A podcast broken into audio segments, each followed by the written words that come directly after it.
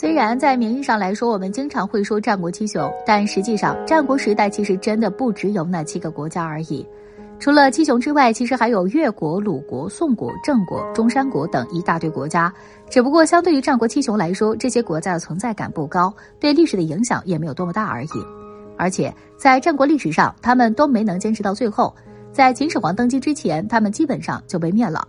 所以后世在评点战国七雄的时候，其实主要有三条标准：第一，这个国家得是一个大国，自身国力得强大到足够影响整个中国历史的走向；第二，这个国家在战国中期的合纵连横游戏当中必须是玩家，不能是棋子；第三，除了最后的胜利者秦国之外，这个国家必须坚持到秦始皇登基，由秦始皇亲手消灭。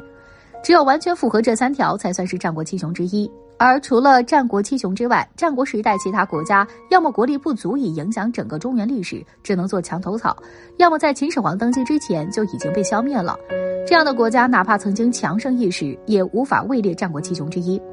而这其中最具代表性的，可能就是春秋末期的霸主越国了。越国在春秋末期的时候，曾经是最强大的诸侯国，但是到了战国时代却迅速衰落，最后连战国七雄的名单都没进去。至于说春秋时代的上百个诸侯国到底是如何演变成战国七雄的，这事儿我们得简单来复盘一下春秋战国时期的历史脉络。如果按照兼并战争的阶段来进行划分，整个春秋战国的历史其实可以划分为六个部分。第一个部分叫做大国崛起，第一个部分开始的标志其实就是那场著名的烽火戏诸侯事件。对于那场烽火戏诸侯事件是否存在，史学界一直存在很大争议。因为很多历史学家认为烽火台是汉朝之后才出现的，所以西周末期不可能有烽火戏诸侯这种事情。不管当时具体的情况到底是怎样的，但有一点是没有争议的，那就是在西周末期的时候，周王室开始急速衰落，再也压不住下面那些诸侯国了。在西周时期，因为西周实行的是分封制，周王室自身的力量必须足够强大，才能维持住周天子对下面诸侯的威慑。而一旦周王室衰落到一个临界点之后，无法再压制下面的诸侯国了，那下面诸侯国自然就开始各种兼并战争了。在周王室衰落之前，因为有周王室的压制，所以当时的诸侯国普遍其实都不太强大。最强大的诸侯国国土面积也就相当于是现代的一两个市那么大，而一些小的诸侯国可能也就是一个大点的镇子，只是一个大型的部落而已。而从烽火戏诸侯事件开始，接下来的近百年时间里，一些有远见而且占据扩张优势的国家开始疯狂扩张，逐渐崛起成为真正大国了。在这个阶段当中，有四个大国首先开始崛起，分别是秦、晋、齐、楚。第一阶段的扩张对后来的强大绝对是至关重要的。只有在第一个阶段率先崛起，才有可能参与后面的争霸战争。而如果想在第一个阶段率先崛起，首先得拿到一个合法扩张权。也就是说，只有在春秋初期拿到合法扩张权的国家，才有可能迅速崛起。而当时的秦、晋、齐、楚四个大国，就都以各自的方式拿到这种合法扩张权。秦国是因为之前烽火戏诸侯的时候，派人来救周王室，周王室许诺秦国以后可以在西方合法扩张，只要赶跑了犬戎，地盘都归秦国。晋国是因为帮助周王室平定内乱，在周平王东迁之后，帮周平王干掉了周邪王。而东边的齐国，则是因为他们祖上是那位姜太公，当年周王室册封齐国的时候，就曾经给了齐国一个代替天子征伐列国的权利。至于南方的楚国，则是因为天高皇帝远，谁都管不着，人家靠着拳头打出所谓的合法扩张权。春秋时代最初的近百年时间，其实是诸侯国数量下降最快的一段时间。在这段时间里，晋国并国时期，伏国三十八，秦国基本占领了关中地区，楚国在南方跑马圈地。逐渐占据了整个江汉平原，齐国则是在山东地区崛起，消灭了大量的东夷部落和诸侯国。光是第一个阶段，其实就已经消灭了超过半数的诸侯国。能撑到第一个阶段结束的诸侯国，实力基本上都是市以上级别的。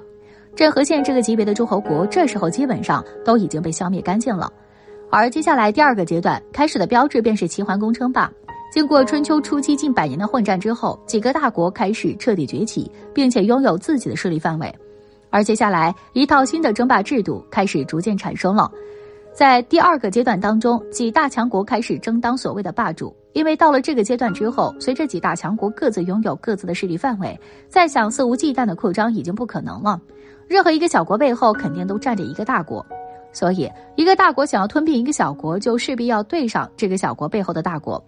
正是因为这个原因，在第二个阶段当中，几个大国开始争相去做所谓的霸主。而一旦当上霸主之后，就可以利用霸主国的权利给其他小国戴帽子，然后继续扩张，继续扩张的资格。这其实才是春秋中期大家争夺霸主权的核心原因。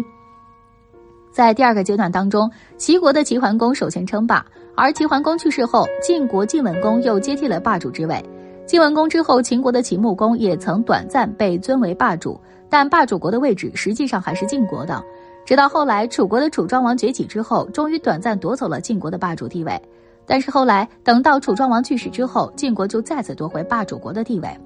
总之，在第二阶段，最开始是齐国称霸，然后第二阶段的大部分时间其实都是晋楚两国在争霸，然后秦国站队楚国这边，齐国站队晋国这边。如此，双方打了几十年之后，终于打累了。到了这个时候，就进入第三个阶段，也就是所谓的吴越争霸阶段。第二个阶段结束以及第三阶段开始的标志是所谓的第二次弭兵会盟。简单来说，当时晋楚双方打了几十年，大家都打累了，所以双方就签订了和平协议。但是同时，晋楚双方又都不想让对方好过。出于这个目的，晋国在楚国身边扶持一个吴国，而吴国崛起之后，楚国为了对付吴国，又在吴国身后扶持了越国。因为第三个阶段当中，晋楚两国签订了停战协议，而吴越两国则是快速崛起，所以到了第三个阶段，也就是春秋后期的时候，大家基本上都不打了，只有吴越两国还在继续打仗。而第三阶段的结果便是以越国彻底胜出而结束。越国胜出之后，不但彻底吞并了吴国，而且也基本上统一了东南地区。到了这个时候，中原地区基本上可以说是六大强国并立。这六大强国分别是秦、晋、齐、楚、越以及北方的燕国。燕国能够成为强国，很大程度上是因为燕国地处北方，在北方缺乏竞争对手。但同时，这个地理优势后来也成了限制燕国扩张的最大难题。在第三阶段结束的时候，几大强国之中，其实是以越国的实力最强。而春秋时代结束的时候，也是以越王勾践称霸而结束的。而随着越国称霸，接下来的第四个阶段就开始了。第四个阶段可以称之为变法阶段，因为当时冶铁技术飞速发展，导致传统的奴隶制社会体系开始崩溃，所以在这个阶段，很多国家开始重点解决国内的问题。在第四个阶段当中，为了解决国内的各种问题，各国开始争相变法。在这个过程当中，原本强大的晋国首先分裂成韩、赵、魏三国，东方的齐国也经历一次改朝换代，由姜家改为田家。与此同时，各国开始争相进行变法。首先进行变法的就是从晋国分裂出来的魏国，而魏国经过变法之后，很快就强大起来，成了新的霸主。魏国强大起来之后，从魏国出走的吴起又把变法的思路带到了楚国，让楚国也迅速强大了起来。有了楚国的经验之后，这时候大家都知道，原本魏国的变法思路才是最正确的。所以接下来的十多年里，秦国进行商鞅变法，韩国进行申不害变法，齐国进行邹忌变法。而随着几个主要大国先后完成变法，在这之后，中原地区已经不可能有新的大国再出现了，因为当时所有的地盘都已经被几个大国瓜分干净，那些小国再想崛起已经不可能了。而且，如果错过了这个时代的变法快车道，以后再想变法，那就真的是难如登天了。等到秦、齐、楚、魏等几个主要大国全都完成了变法之后，接下来就进入第五阶段了，也就是所谓的合纵连横阶段。进入合纵连横阶段之后，原本春秋时期的争霸思路其实已经不大管用了，因为到了这个阶段，绝大多数的小国都已经被彻底兼并了，仅剩下一些小国，也是当年春秋时代的二流强国，比如宋国、中山国，在春秋时期也都曾经是强国。所以到了这个阶段之后，再想通过占据霸主地位继续合法扩张已经不现实了，因为已经没有相对弱小的国家了。所以接下来大国之间开始通过合纵连横的游戏继续兼并。也正是在这个合纵连横的阶段，几乎所有的二流诸侯国都开始倒下，然后被其他强国吞并瓜分。因为在这个阶段，二流国家最多只能通过合纵连横的手段，保证自己国家不被吞并，想要扩张已经不可能了。在这个阶段当中，几个二流强国开始先后被瓜分吞并。首先是越国，越国自从越王勾践去世之后，一直在不断衰落，后来国内又开始内乱，所以错过了变法的机会。而到了合纵连横的时代开始之后，其他国家又不可能给越国和平变法的机会，所以后来越国企图通过对外战争的方式转移国内矛盾，最后实现变法。但最终越国在对外战争当中输给了楚国，所以最后就被楚国和齐国彻底瓜分了。其他大部分国土基本都被楚国给吞并了。然后是八国、蜀国以及义渠国，这三个国家在春秋时代也都曾经是地方强国。但是到了秦国变法成功之后，这几个国家在整体国力上已经和秦国存在较大差距。再加上他们往往只和秦国接壤，缺少合纵连横的空间，所以后来他们全都被秦国给吞并了。再之后便是郑国、宋国和鲁国之类的中原核心地区的诸侯国，这些国家在春秋时代往往都算比较强大，但是到了战国时代之后，这些国家和几个成功变法的大国相比，实力就差不多了。所以在合纵连横的游戏当中，他们被不断削弱，然后被兼并。郑国是在韩国变法成功之后被韩国彻底吞并。宋国则是一度和越国走了一样的路线，企图通过对外战争转移矛盾，但是在对外战争受挫之后，被几大强国围殴，然后被齐国、魏国以及楚国瓜分了。至于鲁国，鲁国倒是一直用合纵连横的手段保护自身，但是到了合纵连横阶段尾声的时候，随着二流小国越来越少，鲁国也无法独善其身。最终，在长平之战结束之后，秦国想要灭了赵国，然后其他国家去救援赵国。在这期间，楚国派兵去救援赵国，然后在回师的路上顺道把鲁国给灭了。到了合纵连横阶段尾声的时候，二流诸侯国基本上都已经被消灭的差不多了，仅剩下几个国家，基本上就是战国七雄了。而随着这些二流诸侯国全部消失，几大强国彻底失去了战略缓冲空间，大国之间的兼并决战自然也就开始了。到了这个时候，这场春秋战国的混战就进入了第六个阶段，同时也是最后一个阶段——统一阶段。在这个阶段开始的时候，秦国整体实力最强，这也就注定秦国将会彻底统一天下了。因为其他几大强国注定不可能真的联手对付秦国。第六个阶段开始的标志，其实就是那场著名的长平之战。长平之战开始之前，山东六国当中尚且还有一个赵国能够和秦国单打独斗，而长平之战结束之后，随着赵国倒下，已经再没有任何一个国家能够单独对付秦国了。所以，长平之战结束之后，各国关系就从大国之间的合纵连横，转变为秦国横扫天下。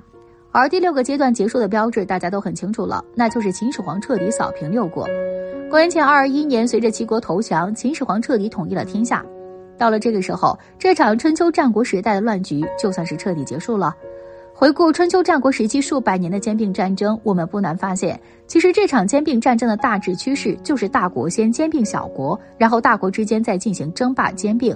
在这个过程当中，小国不断被消灭和吞并，等到小国被吞并的差不多了之后，自然就是战国七雄这种大国之间的决战了。但同时，我们必须注意的是，战国七雄虽然名义上是七个国家，但这并不意味着战国时代只有这七个国家的戏份。其他国家像越国、宋国、鲁国之类的国家也曾经有过很重要的戏份，只不过这些国家都没能坚持到最后而已。随着战国时期的到来，战国七雄纷纷大放异彩，秦、楚、齐、燕、赵、魏、韩成为天下间最强大的诸侯国。其余的大国小国其实因为实力以及影响力的原因，先后被战国七雄灭国吞并。到了战国末期，秦国崛起为第一强国，除秦国以外，其余六国均在崤山以东，故称山东六国。那么，在战国末期，这七个国家分别占有如今的哪些省份呢？秦国，周朝初期并没有分封秦国为诸侯国，一直到了周孝王时期，秦国首领妃子为周孝王养马有功，这才被赐予封地，成为周朝的附属国。后来，西周最后一位。国君周幽王被戎狄以及两位诸侯联合所杀，秦国前来救驾，成功护卫周幽王儿子东迁，这才被周朝收为诸侯，与其余大国平起平坐。秦国的属地放到现在是在如今的陕西地区，另外还包含了甘肃和四川的部分领地，都城在今陕西咸阳。楚国，楚国是先秦时期的诸侯国之一，又称为荆楚，在先秦时期位于长江流域，国君为芈姓。楚国的都城位于现在的湖北，并且还占有河南、安徽以及湖南等部分地区。楚国数次迁都，分别在河南淮阳、安徽寿县、湖北荆州等地。齐国，齐国是周朝时期最早的诸侯国之一，它的开国国君就是历史上鼎鼎大名的姜子牙。姜子牙因辅佐周天子大功，被封为诸侯国之一。齐国在现在的山东地区以及河北、山西部分地区，都城在现在的山东淄博。燕国。燕国不但是周朝的附属国之一，它的始祖还是周武王的弟弟。公元前一零四四年，周武王灭商之后，封其弟姬氏于燕地，是为燕赵王。战国末期的燕国实力一般，历史上著名的荆轲刺秦王就是燕国的太子派去的。荆轲刺杀失败，秦王嬴政发兵灭了燕国。燕国在如今的河北以及东北三省部分地区，国都便是北京，因此北京也被人称为燕京。赵国，公元前四零三年，韩赵魏正式三家分晋，周威烈王使命赵烈侯赵吉为侯。到了赵武灵王时期，实行胡服骑射，赵国逐渐强盛，可与秦国掰手腕。赵国也在此时称王。强盛起来的赵国在这之后经常与秦国掰手腕，可惜技差一筹，没有掰过秦国，自此开始衰落。赵国在现在的河北地区，并占有山西、内蒙部分领地，都城是河北邯郸。魏国三家分晋后，魏国得到第三任国君魏惠王时，国力已经称霸诸侯。公元前三三四年，魏惠王和齐威王在徐州会盟，互相承认对方为王，史称徐州襄王。魏惠王在位期间重用庞涓，却不知庞涓暗中残害孙膑。后来孙膑协助齐国击败魏国，庞涓战死，魏国霸主地位一去不返。公叔痤在位时多次劝谏魏惠王杀掉商鞅，魏惠王不听。后来商鞅跑到秦国帮助秦国变法成功，国力强盛，逐渐成为魏国大敌。魏国在今河南，占有今山西大部分领地，都城在今河南开封。韩国。三家分晋之一的韩国国力最强盛时期是在韩赵侯在位期间，任用申不害变法，但由于地处中原，被魏国、齐国、楚国和秦国包围，完全没有任何发展空间。同时，韩国也是被秦国第一个灭掉的山东六国。韩国在今河南占有山西大部分领地，都城在今河南新郑。以上就是战国七雄大致所占领的省份，有你的家乡吗？